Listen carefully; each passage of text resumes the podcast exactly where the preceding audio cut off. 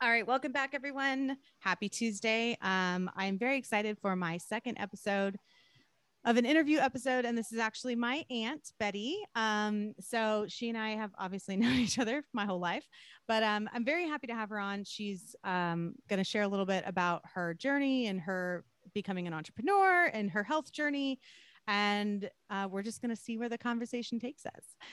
So, yeah, we're just going to dive right in, and I hope you guys enjoy the conversation. Hey, everyone. Welcome to Owning Your Authenticity with me, Diana Terry.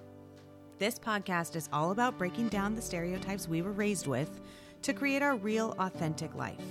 We talk about every kind of relationship, life and business, creating worthy routines, setting boundaries, and leaning into that little voice that says, You are meant for more. If you've checked off all the boxes of what you were supposed to do, and you still feel like it's not right or not enough, then this podcast is for you. I know that your time is super valuable, so thank you for joining me and let's get started. Okay. So, hi. How are you doing? Hi. I'm doing good. How are you? I'm good. I'm excited that we're getting to connect finally. Me, me too. Um, so why don't you just start by telling all our listeners a little bit about yourself, you know, where you're from, kind of just give a little intro to yourself. Okay. Um, let's see. Well, obviously, I'm your aunt. Yes. I am your mother's sister. Mm-hmm. Uh, I currently I live in Orange County. I grew up in the Valley with the rest of my siblings. I have five. I had five siblings, four still living. Um, let's see. I work full time for a large uh, defense contractor right now. I also have my side business as an online fitness and health mentoring coach. I have two children, um, and I have two stepsons as well, all boys. Mm-hmm. My eldest is in the military right now, stationed in Germany, and my my youngest um, is still at home with me here, and he works. And then my two stepsons, one of them is in college, and the other one is in high school. He's a um, what is he now? A Sophomore in high school? Yeah. Okay, so he's getting to the end of the high school career. That's right. Yeah, that would be the the last one out of the nest. So it'll be very interesting. Yeah. awesome. Awesome. Okay. So, um, basically what I first wanted to start with, because I know a little bit about your history and your story, um, in becoming a fitness and health coach. And mm-hmm. so I mm-hmm. kind of wanted to see if you could share a little bit about your process to doing that because you've, you know, you've worked corporate, you were, you're also a veteran. Um, Mm-hmm. So to go from such structured things to being an entrepreneur, like, can you share with us a little bit of like how you got into it, your motivation, like how it kind of came about? Well, I think I've always had a mindset of wanting to do things on my own and, and be kind of an entrepreneurial I've a entrepreneur. I've dabbled a little bit here and there in other like MLMs and other opportunities. None of them really resonated with me at a very core, very, very um, centered level. I mm-hmm. should say they were just um, a business. Right because uh, I've always worked in the corporate world. I don't remember a time in my life except for when I was extremely, extremely young where I did not work. And I've always worked for someone right. else. So from the earliest age, like 14, I, I don't think I've, I've ever not worked since then. And working in, in the in the corporate world, and before that being in the military and then staying in the military um, as a reservist after that, it doesn't give you a whole lot of flexibility to be you, you know, and depending right. on the jobs that you're doing. And I and I've always felt like I I needed to do something that was totally for me. And fitness has always been there. It's always well, you practice. I remember growing up, you always did um, karate, right? Oh yeah, I've been a martial artist from I think I started when I was 17, and that was mm-hmm. a big, huge part of my life before I went into the military, and then especially afterwards. I really dove into it when I came out of active duty because I really resonated with the discipline mm-hmm. and the mindfulness of that type of of art form of that type of exercise. Yeah. So I really dove into that very seriously at that time. You Can know, I just tell you one of my fondest memories as a oh, kid. I want to say, sure. I think you know what I'm going to tell. I don't know if you know what I'm going to say, but we were up at um, your sister's ranch. Mm-hmm. And I have two female cousins that are similar in age, and you were teaching us all self defense on how to remember that. break someone's pinky or break mm-hmm. their nose and mm-hmm. get away. And that is That's like right. emblazoned in my brain. I remember that. We were out in front of the house. Oh my goodness. Uh-huh. I had forgotten about that till right now. But yeah, because I used I actually, to teach. I actually just taught my daughter that the other day because she got all nervous going back to school. And I was like, she was, I don't know, she started to have these weird fears coming up and I'm not sure where they're from. So I was like, yeah. okay. I said the best way to deal with a fear is to prepare yourself and educate yourself on the thing you're afraid of. Yeah. So I actually taught her the same thing you taught me probably, I don't know, 30 years ago. Oh gosh, I remember that now. Yeah, because I used to teach women self-defense classes and the the the you know what we used to teach them is I don't need to teach you to fight. I need to teach you to get away. Mm-hmm. That's it. Yeah. I need you get away and you do whatever you need to do to get away. And I remember telling you guys that and how to do that. And you just inflict enough pain so that they let you go so you can run like hell. Right. Make their eyes water. That's but right. Yes, I remember. oh, that's so funny. Yeah, that was um that's such a wonderful time. And I and I really I I, I go back to that time in my my head a lot mm-hmm. where I was I was working full time still, but oh, yeah. I said that I had two full time jobs, and one of them is my my job that puts food on the table, and the other one is my job as being a karate student, and that was that was who I was and yeah. who I still am. It's you know always always going to be that person, and so you know at that time in my life is I think when I really started to feel like I could make a difference. I could do something mm-hmm. that was instead of just being an employee right. or just a person that, that goes through their life, is being a martial artist and being able to teach self defense is when I got my first taste of I can impart something that I know and help someone else's life. That impact. You know, maybe even save their life, you know. Right. So I think that's where it started so many years ago. Yeah. Gosh, I'm glad you brought that up. That's so that's so funny now. I, I think of that all the time. And like I said, you know, here we are, you know, decades later, and I'm teaching my daughter the same thing that you taught me. Yeah. Because she's 10 now and you never and she's stunning. And I'm like, you need to know how to hurt somebody and get away. Yes, and get away. Absolutely. That's what I told. I don't think I even told her that it was you. I'll have to remind her when they come home tomorrow, like, hey, by the way, that story I told you was actually told to me. oh, funny. yeah. so going from, I mean, so when you say two, I didn't know that you taught self-defense classes. Mm-hmm. So there was always kind of this like teacher help someone improve themselves kind of mode in your mind. And did that start when you started martial arts or was that kind of like something that you felt was always kind of there? I think it was always kind of there, but that is where the garden got watered for mm-hmm. sure. I really got a taste of being in a position of influence. And I think that was the difference is that growing up, especially as, as a girl and being a baby in the 60s and a teenager in the 70s, and even, you know, my young adulthood in the 80s, especially being a woman, you're not offered a tremendous amount of opportunities where you have great influence over other people. Right. It's really you if you were a special person then if you had great influence because right. those positions just weren't offered to you. So when I became a martial artist and I became, and I can say that now, much better of a student, you know, good for who I was at the time. Yeah. And I got a chance to teach classes. That's when I really got a taste for I'm I'm imparting knowledge on you that actually improves your life, mm-hmm. that actually can save your life, that makes you feel better, stronger, more confident. And I that's that's kind of where it all started. Yeah. For me. For me. So then translating from that to the journey of becoming a fitness and health coach, when did that start? Like how well, well that's an interesting because that that is was more personal for me because I've always had um, a myriad of digestive and health problems. Mm-hmm. And going to the doctor, and, if anyone has digestive issues, the first thing they tell you is, "Oh, you have IBS."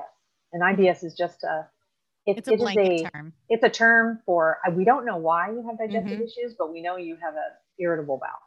That's Same it. thing for me as having fibro. They're like, we we can't really explain what's wrong with you, right. but don't worry, we've got a word for it.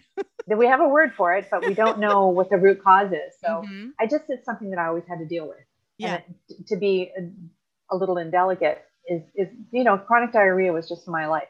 Yep. Forever, as long as I remember. I remember we talked about martial arts, and I remember going to competitions, and I wouldn't eat the night before because because I knew that the moment I woke up in the morning, I would be amped up for competition. Yeah. And I would, my body would evacuate everything yeah. was inside. And it was just kind of a thing. So, you know, I would have to plan everything around that. Well, I, when I was still working for the large company that I still work for today. And there was a woman that I worked with that was into fitness and she taught some fitness classes after work. And when we, we, we sort of grew, grew apart because she left and went to another company and I stayed with the company and yeah. she touched base with me years later, years later. And this was about three, almost four years ago now. And she had become a fitness coach and she also was uh, worked for a company that's the same one that I rep for now mm-hmm. that has a, a, couple of products that she remembered my digestive issues that she right. thought could help me. So I remember telling her, no, that's none of that's going to work for me. I, will do the workouts with you. That'll be really fun, but I don't really want to try any of that. Right. And I didn't really think she could help me because no one has ever really been able to help me. Right. Especially when you're like, out. oh, I go to doctors and they don't have any answers. Like what, you know? Yeah. So I, I didn't think taking a pill or drinking a drink or anything like that. Mm-hmm. I just have to work out a lot, drink a lot of water, and just try to overcome it. So she she had me try the product, um, and I was very skeptical for the first two weeks. I was still still same old me, and I told her, yeah, yeah you know, I'm just humoring her is what I was doing, just so I could get beyond it and tell her no, see, it didn't work for me. Right.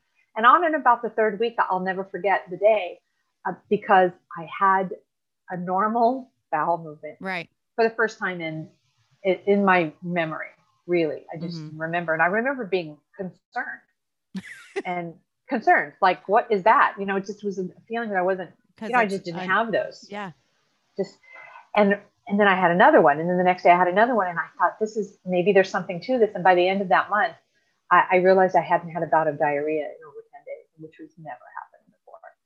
So yeah. I told her, okay, I'm sold you know, number one on that product, but what do you do? So then we got together and she told me what she does about helping other women um, find workouts that they can do and try to customize them for themselves. And I thought, well, this is awesome because I needed help and you mm-hmm. came for me. I want to give this help to someone else. Right. So that's kind of where it started. And, and the company is an MLM.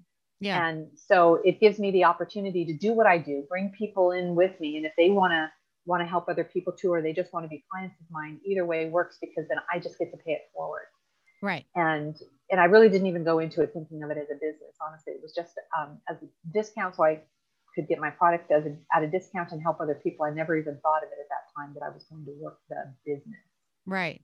You know, now, one thing I want to, I just popped into my head. So you said that before mm-hmm. competitions for martial arts, you wouldn't eat the night before mm-hmm. in order to so do you think that struggling with IBS or whatever they want to call it for years kind of gave you an unhealthy relationship with nutrition and food? Oh, completely unhealthy relationship with food. Mm-hmm. That even happened because I was in a very obese child. I was an obese, obese child and early teenager. When I before and you had mentioned I was in the military before I wanted to join the military, I saw the recruiter and they told me I had to lose 40 pounds to even, they didn't even want to talk to me. So I lost 40 pounds because I had to be within a right. range of the maximum weight. So my horrible diet habit started then because I just decided I went to a doctor and I wasn't going to eat anymore. So I did the whole whole the whole spiel. Well, you went to the doctor twice a week. They shot, gave me a shot. They gave me pills to take and to drop the weight so that I could join the military. So in my mind, I thought the only way to lose weight was to not eat, right? Not eat and work out like a mad woman.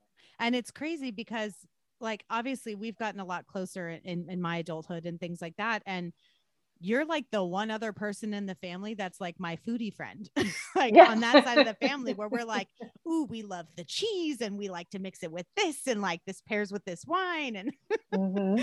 yeah that's very true so now my relationship food is very different but it really started out bad that i would eat whatever i wanted to eat because anything I ate would cause me to have a problem. So it didn't matter if I didn't eat cheese or I didn't eat dairy right. at all, or I didn't eat burgers or fried food. It didn't matter whether I had uh, potatoes and a piece of toast. I had diarrhea anyway. So it didn't matter. Yeah. Until I figured out what the triggers were. And it didn't come until much later. And I'm saying much later in my life, like five to seven years ago, where I really identified what those triggers were because I started to want to know more about nutrition.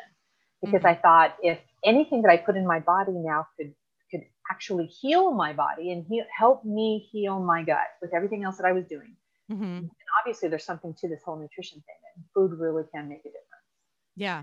And I, because I love food so much, like mm-hmm. you said, I mean, I love to eat and I want to eat whatever I want to eat. I have to figure out how to do that and still maintain my health and stay on path with my goals. And I think that that's, you know, that is 180 out from where I was. And for me, like that, that mindset shift i'm also like i'm also trying to avoid this scarcity mindset of like deprivation is the only way to feel good but then if i'm deprived, how good do I really feel? You know what I mean? Like there's this balance because I'm going through like a, a diet right now based on my doctor. It's like an elimination diet. And even mm-hmm. two weeks in, and mine is ridiculous. It's I don't know if you've ever heard of low FODMAP. Oh, absolutely. Yeah. So I can't have onion, garlic, avocados, Broccoli. which is literally 90% of my diet is onion, garlic, Tomatoes, avocados. Yeah. Everything. Yeah. And then the few things that, and then they're like, okay, you can't have gluten, but you also can't have cauliflower. So all the gluten free stuff is made out of cauliflower. So I can't have any of that. And, but it's funny because two weeks in, it, I mean, like I feel a lot better. And then I cheated one day and I'm like, hmm, that's where it is. And mm-hmm. for me, mm-hmm. it's not even just the IBS. It's, I have, it, it gives me fibro flares. So yeah. I will eat gluten and wake up and my whole body is on fire. Yeah. Like in pain. It's gnarly. It's crazy. And I'm not even in the full six weeks of of doing it.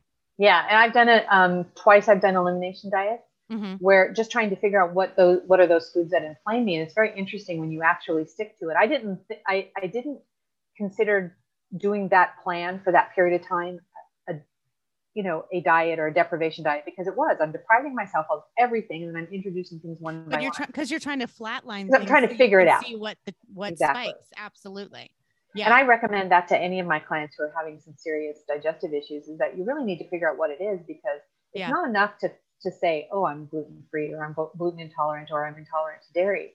Because I know that there are some dairy that bothers me, but some doesn't bother. Well, that's like Amanda, my fiance. She is she is lactose intolerant, yet the woman can eat sour cream. Yes something in the way that sour cream is made does not bother her. But if she eats even one, accidentally eats one slice of cheese or something like that was snuck in somewhere, mm-hmm. I mean, she is, uh, can, we can't be out in public. She's in severe pain. Right. Yeah. It's crazy. And that's the thing too, is that that's also why it's like diets or, or ways like they're not one size fits all. I mean, I can understand no, like never. I got tested for celiac and I am not celiac. Mm-hmm. So I am not allergic to gluten. However, gluten does not work well with me. Yeah. So, you know, there's that it's it's all personalized. And you'll get to a certain point where you can, you know, you get to your baseline, you get to a normalization where you can try to experiment with different things that have gluten in them. Yeah. So trying the FODMAP diet is really trying to find out where your inflammation lies. Mm-hmm. But even when you say you're gluten intolerant, you might be able to have sourdough toast. I was going to say, I know people that might... make homemade sourdough bread but have celiac disease and it does not bother them because exactly. the way that it's made or mm-hmm. or the quality of the ingredients that they're using, mm-hmm. you know, things like that. And I tell tell people that all the time because I'm also pursuing my nutrition certification so that I can actually come from a place of knowledge and not just, you know, I've always done my own research and educated myself. Right. And there's a lot of there's a lot of stuff out there that is just really uh, this little wacko and little bonk. Yeah, it's hard to do research. very faddish. Because anybody can, I can post, a, I can make a website in 30 minutes and post whatever I want. And if someone finds it, they may think it's factual information when I have no basis for that. So, sure. when, you know, I, I get that, but I didn't. So you're pursuing uh, as, as a nutritionist from the NASM oh. organization. So I actually need to finish that by by the end of November. And interesting, I started it uh, right before the fire. We hadn't talked to that, but you know, my oh, house yeah. burned down in December. And so I have a year to complete it. So I've kind of been distracted with other things. So I realized you I know, need to focus yeah. on that time and get that done so I can have that certification. But there's so many things that you learn when you go through a, course like that.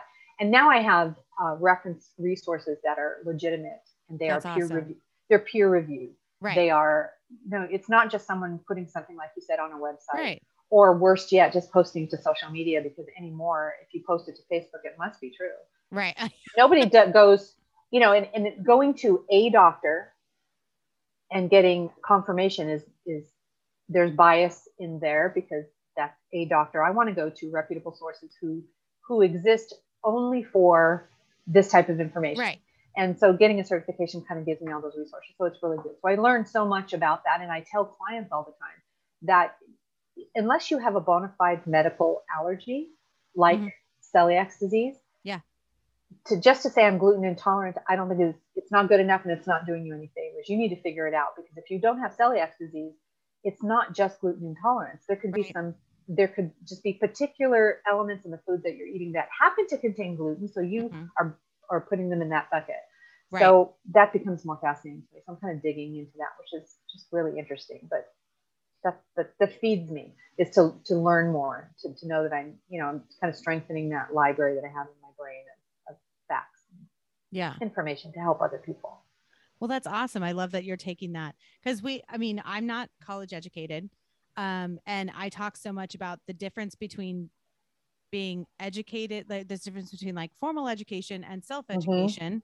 Mm-hmm. Um, and I often find that the people that I have the best conversations with, or I find in the world that are giving the biggest impact, don't necessarily have that piece of paper right. from a university, but they've done the work on themselves that their impact they're so in line with what their their goals are or their mm-hmm. you know what their i was actually just reading jay shetty um have you yeah. read his book oh yeah a couple okay yeah so i'm at the part where he's talking about your dharma and it's mm-hmm. where you find your passion and then mm-hmm. using your passion for the service of others and when those two things connect it really forms your dharma and i literally just read that today after two hour coffee date with my best friend who i haven't seen in months and mm-hmm. so it's like it's just so funny we were talking about literally that exact thing and that's kind of how i feel when when i think about you and and seeing mm-hmm. the work that you do especially like you know posting online and like for instance you um, you posted that video of you dancing and you're like, oh, I got, I got feedback where people are like, oh, you're too old to be dancing or you shouldn't be,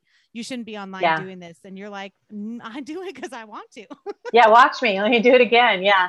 It's interesting because when you, when you have to run a business and social media is such a big part of that. Yeah. There, even if you don't have a huge following, it's, it's amazing how many people that don't follow you that you've never seen before that feel like they need to comment negatively on something that you post. It's just astounding oh, to me. Ironically, it was so funny because I posted one reel on the Instagram for this, and it was the first reel where I, you know, mentioned being gay or coming out. And I got like it's the highest engagement I've ever had of trolls of like your ex-husband should sue you and take your kids so you don't poison the next generation. and before I even went to go look like to comment, there were other people coming up defending me. And I just started laughing and I was like, what the really funny part is that he, this guy thinks that he's hurting me. I'm like, you just boosted my visibility. Yeah, thank you. thank, thank, you, you. for the, the playing into the algorithm and spreading exactly. awareness for my reel that now tripled in views because you decided to comment six times with the little vomit emoji. Very, I know, very true. Just, and I just find those it's they don't even know you. No. They don't. I don't. They feel like the need to it just fills them up, I guess, with all that blackness that's inside them. I don't know. It's just, uh, it, it's bizarre. But that has been an education being on social media about, um, and also about what's real, what's true. Yeah. You know, what's real and what's true and what's valid on social media. But, and those are not my people. You know, you hear right. that often is they're, they're just not my people. They're not my crew. They're not my tribe. They're not my, whatever pick yeah. the, the common vernacular for that is they're not, they wouldn't get in my car it's like the Brene Brown quote where you're like, if you're not in the arena, then your voice doesn't hold weight. Right. If you're not in the arena fighting the fight with me, is you don't, I, I, don't even want to need to listen to your comments about Absolutely. how I'm fighting in the arena. You can just keep your comments to yourself. Seriously. yeah. Yeah. So that's why I just, I thought I'm just going to dance again. It was someone's comment and it was someone actually that I knew. And it wasn't a, I, I know that, I don't think that they were intending to, to, you know, to insult me but it's aren't don't you feel intimidated? You know being as old as you are dancing i'm like no. You know in the beginning i did feel intimidated because i don't never don't like people taking pictures of me. I didn't and then i saw a quote once says you're going to die soon. Take all the pictures. Be all in the all pictures. the posts because yeah. soon is all relative. Mm-hmm. you know you could die tomorrow or i could die in 30 years but i am going to die soon in relation to future grandchildren or something totally. and they're not going to have any videos of you. Yeah. so get over yourself and, and be in the pictures so just go for it. I love that I love that. I'm and I I take and obviously like I'm from a generation where selfies are a thing. So, mm-hmm. you know, I mean, I not that I mean, when we first started getting to the age where you would go out to a bar, you had to like bring the little digital camera with you because yeah, our purses were all bigger because we had to hold all the crap. but um, yeah, I'm very much and like I I with my kids, even on the days that I don't feel good or I'm like, I'm growing out my hair right now and I just feel like a fluffy stuffed animal until I'm like six months from now where I can put it in a ponytail without all the clips. Yeah. Um, but I still take all the pictures because I'm like, I don't have, I, to be completely honest, I have very few pictures from my childhood and neither does my mother. Like they, they don't exist. No, they don't exist. And we've, you know, me and my siblings get a chance to talk about that every once in a while. And we just didn't, you know, our, our parents weren't, uh, you know, it wasn't important for them to record record life as we were growing up. So I have, you know, a couple of pictures. I mean, seriously, just a couple. I could hold them all in one hand of my yeah. pictures before I was of the age of 21, probably yeah. 20. So it's just amazing. So I don't want my kids to suffer that. I, you know, I, and when you're gone, you're gone. And in another hundred years, no one is going to know who I am. Yeah. Know, you think about that, unless it's it's memorialized in a photograph, and and my child and my child's child has has an electronic copy of it somewhere. Well, and it's funny so. because I remember. I mean, it was a little while ago. I don't listen to the podcast anymore, but um, when I was going through a bunch of like a purging phase, I was listening to the Minimalist podcast Mm-hmm. And he was talking about, and they live like a full minimalist life. He wears the same, he has five of black shirts, five pairs of pants. They're all exactly the same. So he takes out to the point where he's like, I don't ever have to decide what to wear because I wear the same thing no matter where I go. I, so I save 20 seconds a day deciding what to, whatever. But he talks about he was going through, they were doing like this 30 day purge where every day you got rid of something, whatever. And mm-hmm. someone asked him on the podcast, like, what do you do with photos? Like, I have hundreds and hundreds of photos. And he's like, Well, here's the thing you're not actually attached to the photo. The physical photo is not what it is. A photo is a tool that activates a memory in our brain because we don't take photos for no reason. Like, we don't take, well, maybe now people do, but you know photos mm-hmm. are are a tool a a trigger to activate a pot like a memory. And the memory is what we're really attached to. It's not the printed photo mm-hmm. you know? So but it's funny because it's like do we don't necessarily need the photo but if they help us in our as we get older as we start to forget things like we see that photo and that triggers that memory that's the real value of it.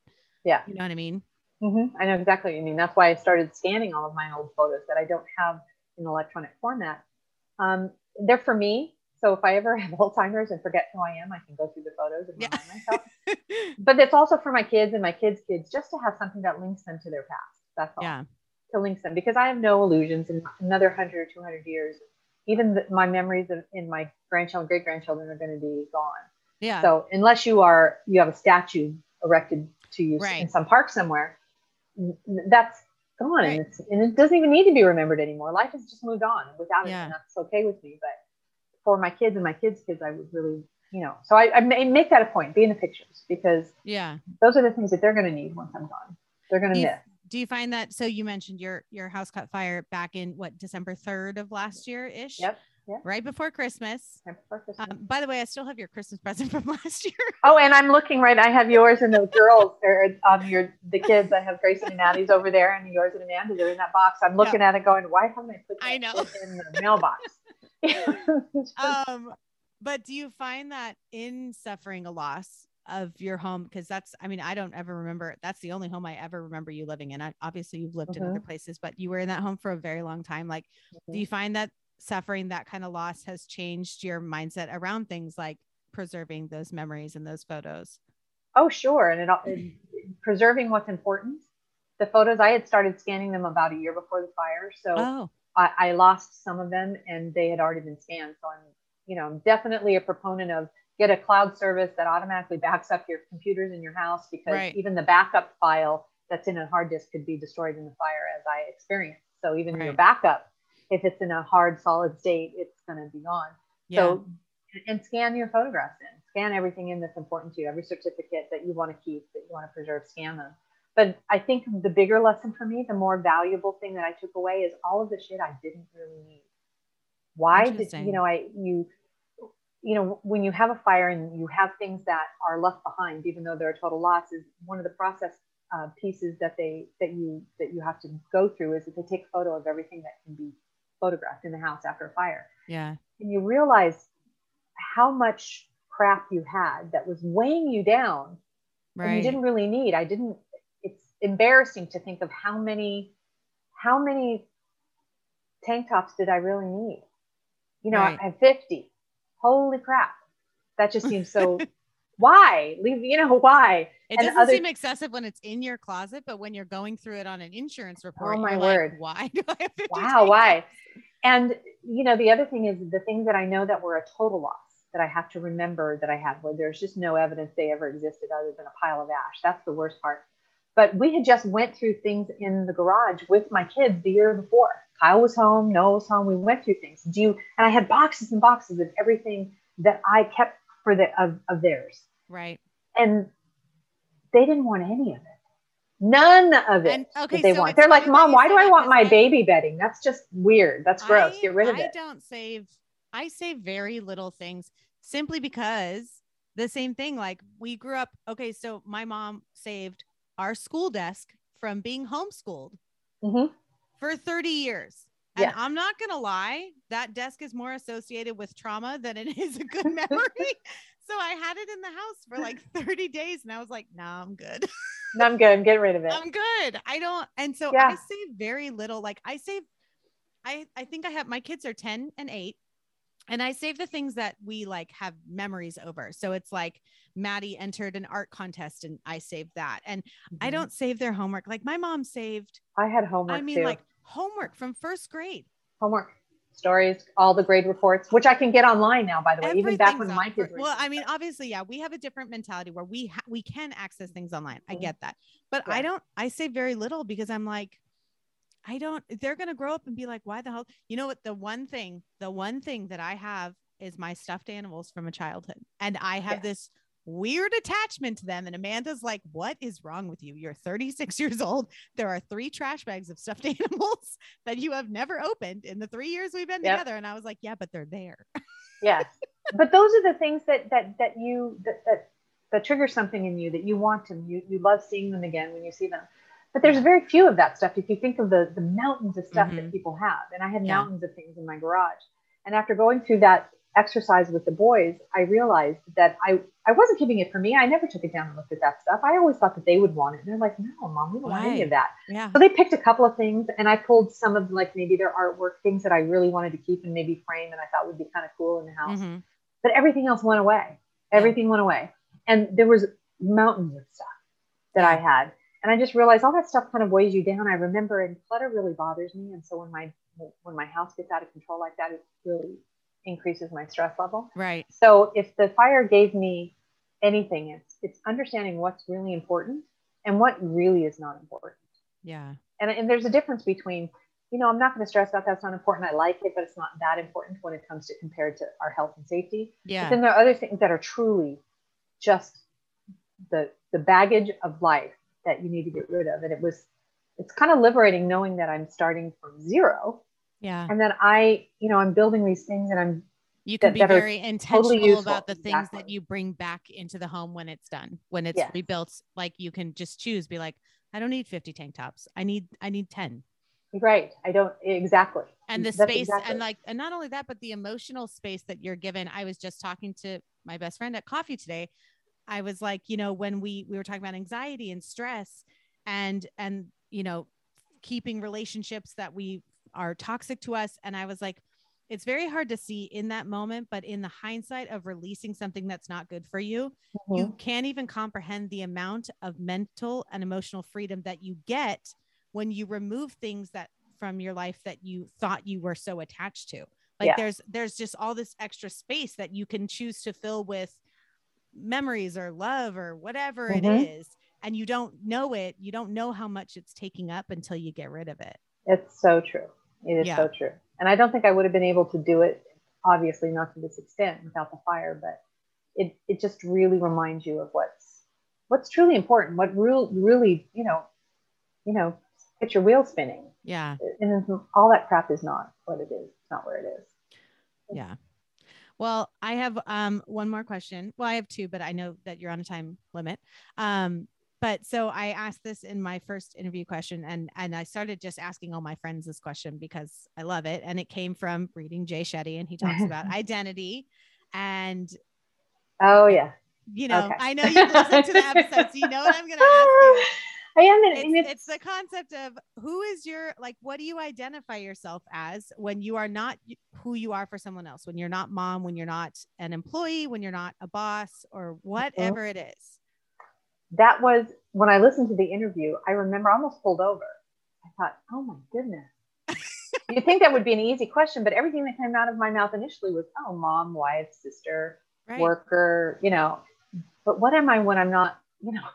There is a quote in the book, and I, and I know you've read the book a couple of times, and and I immediately thought of this quote as soon as you as soon as you asked her that question. Mm-hmm. It's that I am not what I think I am. I'm not what you think I am. I am what I think you think I am. Yes. And that's how we oh, identify. Oh, when I read you know, that, I had to stop and read it like six times and then I had to say it out loud and like, yes. It's amazing because that is how we go through our lives. Mm-hmm. That's the identity we hold. It's not necessarily what you think, it's what I think you think of me.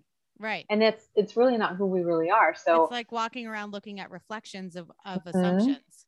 Right. So this is very powerful. It stuck with me. I mean, I think about it very often. You know, when mm-hmm. I'm trying, when I'm behaving a certain way, I kind of question why am I behaving that way? Because it's really not me. Right. But if I had to describe myself, I, gosh, it's even even after thinking about it, it's really hard question to answer. But I know I am a learner.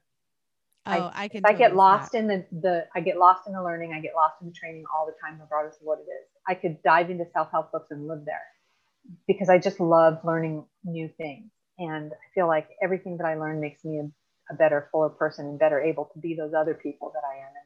my life. Do you ever find that you get stuck in learning and and don't move forward to doing? Because this is where I'm at right now.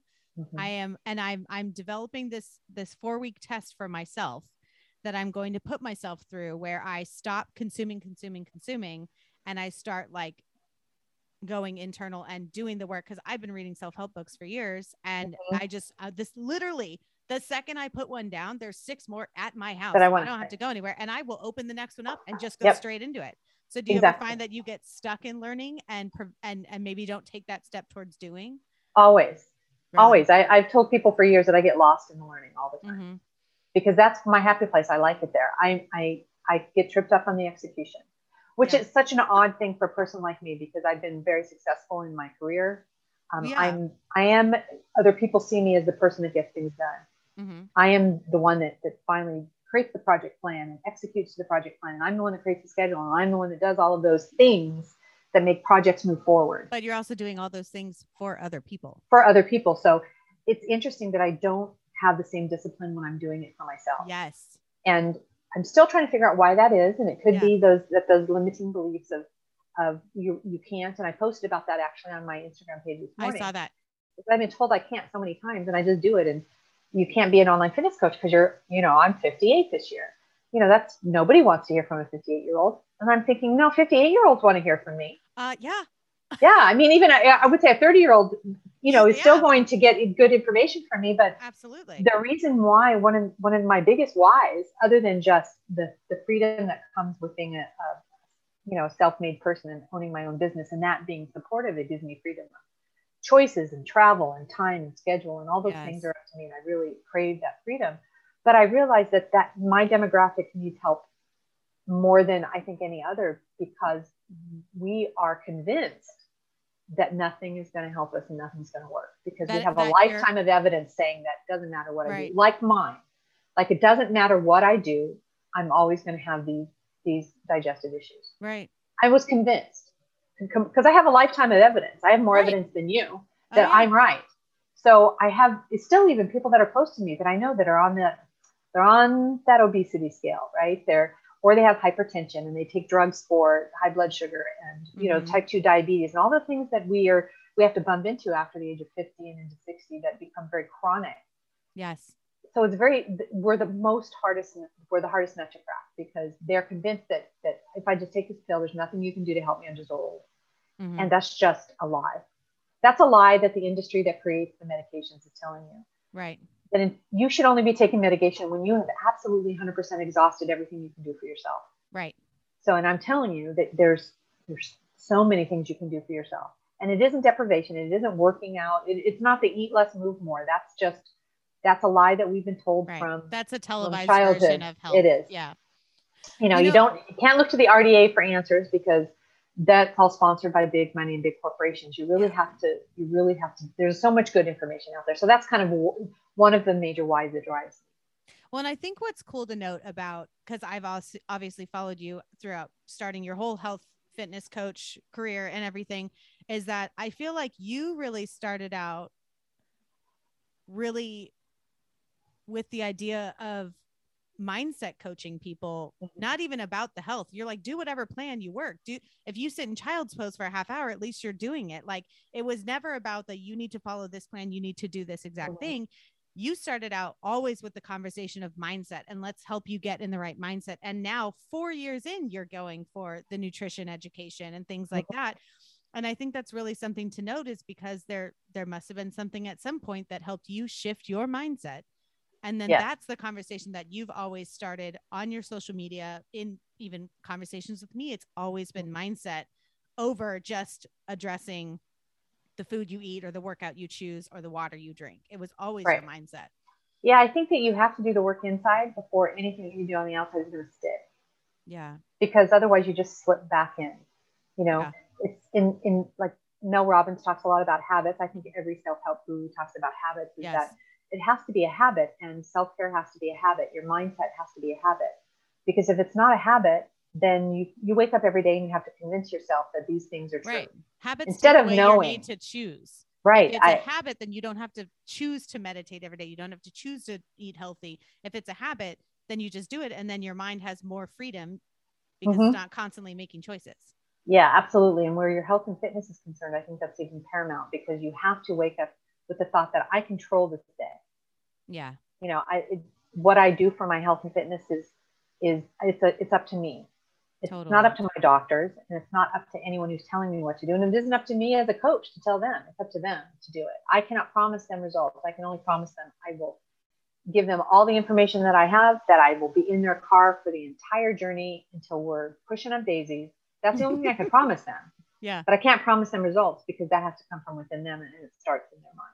It starts in their soul, really is what do you truly believe you are worthy of, what you truly believe yeah um, you can be successful with. and the more you can break down those limiting beliefs and that self-sabotage and that imposter syndrome the more room you have internally for growth and and possibility and mm-hmm. you know imagining the future and dreaming bigger and things like that and as an entrepreneur that's that's even truer as an entrepreneur because having worked for for in the corporate world and in the for the, the government and for in mm-hmm. the military my whole entire life. Now realizing that that doesn't give me the freedom that I'm so craving right. at this stage of my life. It doesn't give me that. I'm just a cog in a wheel. Even when I do a good job, I'm still just a cog in a wheel. And I think that's when I took that, I totally pivoted my thoughts about what am I going to do? You know, I thought I'm never really going to retire because I really love working and doing. Mm-hmm. But you know, in later in my career, quite recently, you know, from today looking backwards, is I I realized because of things that happened with the programs that I was working with in the company that I was that I was that I am still working for, that I was reminded in a very large way that I am just just a cog. We're all irreplaceable when we work for someone else. Right and I mean and everything. I, and I didn't to, unless your name's on the building or your name's on the business. And even then. and even and even then, yeah. Even but then. I mean, I, you know, you're all irreplaceable. And I, I mean, I spent 20 years in the restaurant industry, and I'm like, these servers would quit, and I'm like, cool, I have 20 more applications waiting for your job. It's fine. Like, go do. Right. I always told my staff, I'm like, please go do the thing. Please get out. Yeah. Please, please go. You want to go? Tra- go.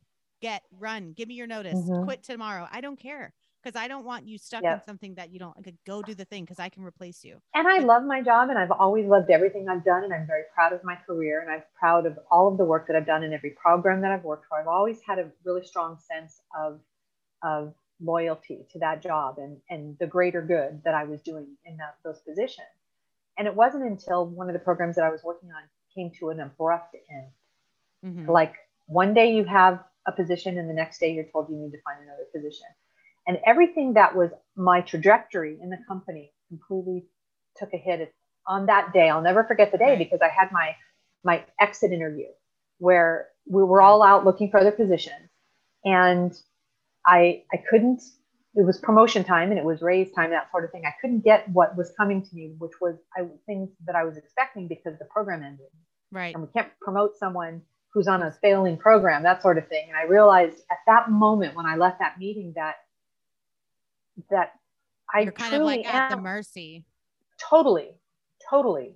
That's when I thought I could work, and I had been at that point working, you know, 60, 70 hour weeks mm-hmm. trying to, to, to do the right thing for a year and sacrificed. I was away from my family for four weeks at a time. I know traveling. you never got to, well, even like, uh, you know, the family gatherings, you didn't get to come to half of them because your job right. was always so demanding.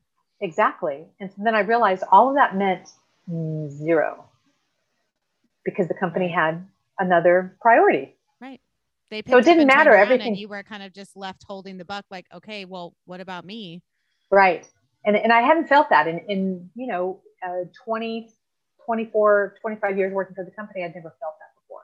Right. I'd always really felt like my things happened and that my trajectory changed and I always got the better job and I got the promotion. I got the, all the good things happened. Right. Um, but that it was at that moment that I realized that I I really need to take care of me and I really need to do something that feeds my soul because in the end of the day, it doesn't matter how long I've worked for this company or how all the good work I've done, it could all end tomorrow. And it's not up were me. you were you already um taking like the products and had had that shift with feeling better when this happened or was this before you got introduced to the the fitness coaching and, and this was ironically all about the same time it was all within that same so it's almost period. like things kind of like maneuvered and then you were like hey there's this opportunity of something that has already physically helped me but there's also mm-hmm. it, a business opportunity and did that yes. so that shift at your corporate job kind of opened your eyes to the possibility that yes maybe this other thing was here for a reason kind of thing yeah that's when that's when i really looked at the business opportunity and thought well can i do this to can I do this well enough to replace my current income? You know, mm-hmm. can I even get better at that? So I've been working toward that end, realizing that this job could end at any day. And, and you know, I put a pin right. in the calendar of the date I was going to retire, and then the fire happened. So that date has been moved to the right just a bit. but but I'm also want to pay that that opportunity forward to other women because yeah. because we need you. We mm-hmm. meaning the all of society need you. If you're interested in in in health and fitness if you're on your own journey there's a thousand other women that need to hear from you because they're mm-hmm. just like you and they need to know what's possible and they don't find out what's possible from an ad in a newspaper or something on the radio or from some corporate advertisement they can only see what's possible if somebody like them they find successful. it yeah they find it by connecting to someone else's story yes someone else's brand. Yeah. I mean, we always talk, I always talk about branding. And I was telling um, my fiance the other day, I was like, branding is not your logo or your colors or your colors or your fonts or whatever. It's the way people feel when they interact with your brand. Mm-hmm. Exactly. Um, and, and I mean, that's the same case. I mean, we, I mean, we've built you a website and you have branding and you mm-hmm. have a mm-hmm. color scheme and everything, but it's the way that you motivate people to show up. That's your branding, you know? Yes and and that and that's the thing that makes me feel good. It's the thing that would get me up in the day. You know getting up to do my job is one thing. I do that out of discipline and loyalty and that's what i'm supposed to do. And i that's what i do. I do what mm-hmm. i'm supposed to do. Uh, but the thing that gets me charged up is that is the health and fitness journey and helping other women feel the same way that i do and realize that this isn't all there is. And you don't have to settle for for you know feeling like shit every day to to find a point on it. Yeah. you, you know you wake up and you feel crappy. And yeah. most people my age just think, oh, it's just because I'm old. Well, yes, I have arthritis, I have aches and pains, I've got a lot of things going on. But I know that a lot of that can be minim- minimized right. by my behaviors and how I take care of me. And I know that that's not all there is. I mean, I had a had a, a last year my blood sugar was high, and oh, I remember. And I thought I was doing everything okay, and I realized that I have some, you know, it's insulin sensitivity. I have uh, insulin intolerance and so I dove into studying what does that mean? Because how can I be eating eating right to everything that I know right. and I still have high blood sugar? What is that? My, my pancreas is still creating insulin. So what's the problem? And so then I started doing research into what really does cause insulin sensitivity and um, uh, or insensitivity rather, and mm. type 2 diabetes and why is that on the rise? And and so I kind of had to heal myself of that. And I figured out all the things that I was doing that was making that an issue. And now for the last several months, I, you know, I prick my finger a couple times a day and my blood sugar is totally managed. So I know so many people that have that problem and they just go to the doctor and they get a pill and it actually makes the problem worse. Oh, and yeah. I want to. And then you've got side effects and other things to treat. And yeah. Sure. Well, so and then I think things like that that I want to with with what you do with health and fitness is to remember is that our, our bodies are constantly changing and adjusting to the things we're doing too. So when you talk about, oh, people are in the 50s thinking, oh, this is the way it is, but your body's changing. Yes. Especially for women, because then then we go then there's menopause and there's all these other things. And so your body will forever change. So you can always benefit from having a coach to help you through that next version of you. Yes. Yeah. Always. You know, it's always it's a lot easier on a long journey when you got somebody else in the car with you. Yeah. You know, and I got lots of room in my car. So everybody get in my car. If you're my people, get in my car and we'll all do it together because I'm always on the journey. Yeah. You know, things are things do not stay the same ever. Ever. Especially with our bodies and in our lives. They just don't stay the same. So you're constantly having to figure out what's going to work for you. And I don't and that doesn't mean that you're always on a diet. I hate that word because diet really is defined as manner of living. It's my diet is full of nutrient foods, limiting processed foods, it's low sugar. That's my that's my diet. Right. But it isn't a diet. It is right. my diet. But this afternoon we're going to Hammerburger and I'm going to enjoy my burger. Okay, I need to come down because I started following them on Instagram after you posted them, and now all I want is that burger. yeah, well, we're going to. They're in Anaheim today, and they're there until five o'clock. So we're going to go have a Hammerburger, and so you definitely need to come down because I love. I was like, truck. how far is Anaheim? it is actually, and I didn't even know this at the time. It it is owned, or the truck is owned by. Hopefully, I don't get this wrong. The nephew of Lacey, my sister-in-law's yes. husband. Oh, so I didn't even know that we, we were eating the burger and then I'm scrolling on Instagram and I see his post and he come out and support my nephew's truck. Oh, my oh, God, that's small so world. funny. Yeah, small world. So you get, you definitely have to do it. So this is a plug for Hammerburger.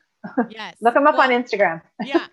Um, okay, so just also for anyone listening, if anybody's sitting here going like, okay, I really connected with her story, I would love to find out more about her coaching, fitness. Like, where can people find you in the social world?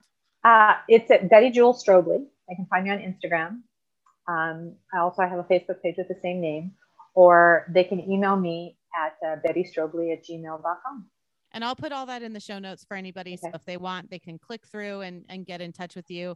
They can also visit your website, and kind of know a little bit about your your history and your yep. products and stuff like that. Yep. Well, I love you, and I love you, too for coming on. we actually need to see each other soon. Give us yes, we definitely need to do this. And... In no kidding. It's just this just I I'm sorry, very embarrassed now. I'm looking at them. Oh my! I wonder if the, the kids have outgrown the gifts I bought them. Holy I cow! I mean, we, pack, we packed to move, and I'm like, I'm moving this thing again because we moved, we've twice with it. like, oh, I have no excuse. I really have no excuse. So uh, neither do we. It. We only live like two hours away from each other. It's really I know. I am so, happy that you asked me. I was very intimidated to come on. I'm not really. I know you were at first. I remember about myself, but but I support you and I love you and I love your podcast. And I, you know, I, I just think uh, your the topics are so relevant to to everyone that I know, pretty much. So I, I appreciate that you thought of me about interviewing. So I'm very grateful for you. Thank oh, you. Of course. Thank you for coming on.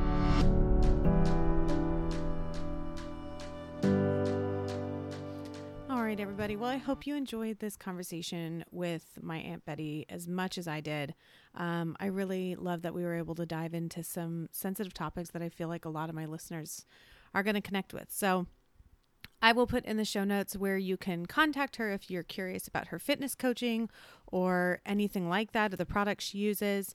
Um, I'll put her website and her Instagram handle and everything in the show notes. And of course, as always, if you connected and loved this episode, please screenshot it, share on social, tag us at Owning Your Authenticity. Um, and then if you or anyone you know, has someone that would like to be on the podcast or questions or things you'd love us to discuss, please shoot me an email or send me a DM, whichever works best for you. And I just hope you have a great rest of your week, and we will see you next Tuesday.